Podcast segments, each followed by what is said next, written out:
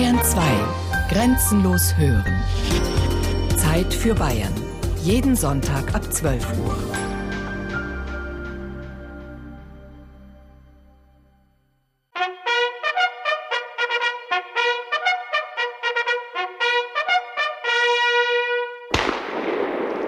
Gegessen wurde, was dem Jäger vor die Flinte lief, was der Metzger gerade geschlachtet hatte oder was die Felder der Bauern so hergaben. Daran änderte sich jahrhundertelang nichts. Der Speiseplan der meisten Menschen ist vor der Verbreitung der Kühltechnik nicht sonderlich abwechslungsreich gewesen.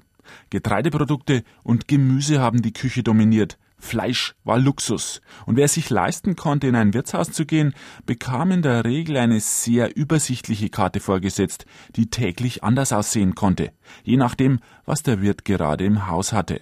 Frank Ulrich John vom Bayerischen Hotel- und Gaststättenverband. Wir hatten hier in den größeren Städten vor allen Dingen klassische Hausmannskost auf den Karten, wobei es auch ganz interessant ist, dass die Restaurants häufig auch die kühleren Isarufer aufgesucht haben, wo sie dann auch ihre Bierkeller hatten. Man ist praktisch der Kälte mit der Wirtschaft gefolgt. So entstanden ja auch damals dann die Biergärten. Dort, wo es kühl und schattig war und man vielleicht einen Eiskeller hatte, hat man auch gleich das Produkt verkauft. Die Keller der großen Wirtschaften und Brauereien wurden mit Natureis gekühlt. Das musste in den kalten Wintermonaten mühsam herangeschafft oder produziert werden. Entweder hat man Eis aus Seen herausgeschnitten und das eingelagert in dunklen, kühlen Kellern, die gut isoliert waren durch die Dicke der Wände und die Tiefe des Kellers.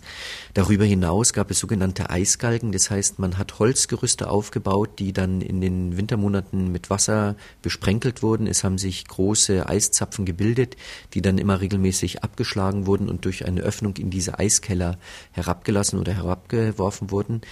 Die größeren Keller, die gut befüllt waren, haben in der Tat ein Jahr durchgehalten. Also man hatte zu Beginn der neuen Saison noch ein bisschen Eis übrig. Das konnten sich natürlich nicht viele Wirtschaften leisten, aber gerade die größeren Brauereien hatten dies. Der Gerstensaft musste aber nicht nur kalt gelagert werden. Schon bei der Produktion von untergärigen Biersorten haben die Brauereien große Mengen Eis verbraucht. Dirk Bühler vom Deutschen Museum. Beim untergärigen Bier muss während der Gärung eine konstante Temperatur von 4 Grad gehalten werden, damit es nicht bitter, nicht zu süß wird. Und das war natürlich für die Bierbrauer ein großes Problem dass die normalerweise früher so gelöst haben, indem sie Eisbehälter gemacht haben und in das entstehende Bier reingelegt haben, um das so weit zu kühlen. Die Produktion des untergärigen Bieres ist deshalb nur in den kalten Monaten möglich gewesen. Daher auch der Name Märzenbier, weil es nur bis zum März gebraut werden konnte. Danach ist es in der Regel zu warm gewesen. Die Bierproduktion ist damals also ein saisonal ziemlich beschränktes Geschäft gewesen. Brauereibesitzer wie Gabriel Sedelmeier vom Spatenbräu haben Karl Lindes Forschungsarbeiten deshalb kräftig gefördert. 1874 hat Spaten dann als erste Münchner Brauerei eine von Linde entwickelte Kältemaschine in Betrieb genommen. Es war klar, dass mit der lindischen Kühlmaschine natürlich mehr produziert werden konnte. Es konnte vor allem sicherer produziert werden. Man konnte die Gärung bei 4 Grad halten. Deshalb hatte man praktisch immer weniger Ausschuss. Und man war nicht äh, witterungsabhängig. Man konnte also im Sommer genauso viel produzieren wie im Winter. Und damit haben die Brauereien natürlich einen wesentlich größeren Absatz gehabt. Aber nicht nur das Brauereiwesen hat Karl Linde mit seiner Kältemaschine revolutioniert. Räder bauten die Aggregate beispielsweise in ihre Schiffe ein und brachten exotische Früchte wie Bananen oder argentinisches Rindfleisch nach Europa.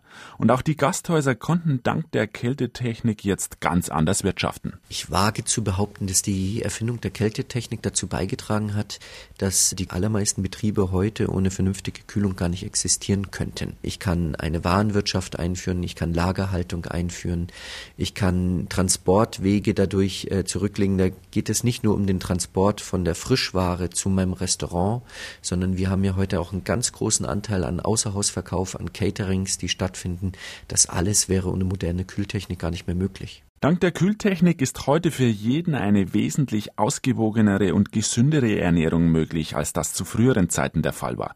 Selbst wenn monatelang eine dicke Schneeschicht die heimischen Felder bedeckt, kommt mit importierten Lebensmitteln nährstoffreiche Kost auf den Tisch. Also insbesondere, wenn ich mir Gemüsesorten anschaue, die heutzutage bereits auf dem Feld schockgefroren werden und dadurch ihren Vitamingehalt wesentlich besser erhalten, als wenn sie erst normal abgeerntet werden, ohne Kühlung auf den Markt kommen dort wieder eingekauft werden, vielleicht zwei, drei Tage im Handel stehen, bevor sie dann eingekauft werden.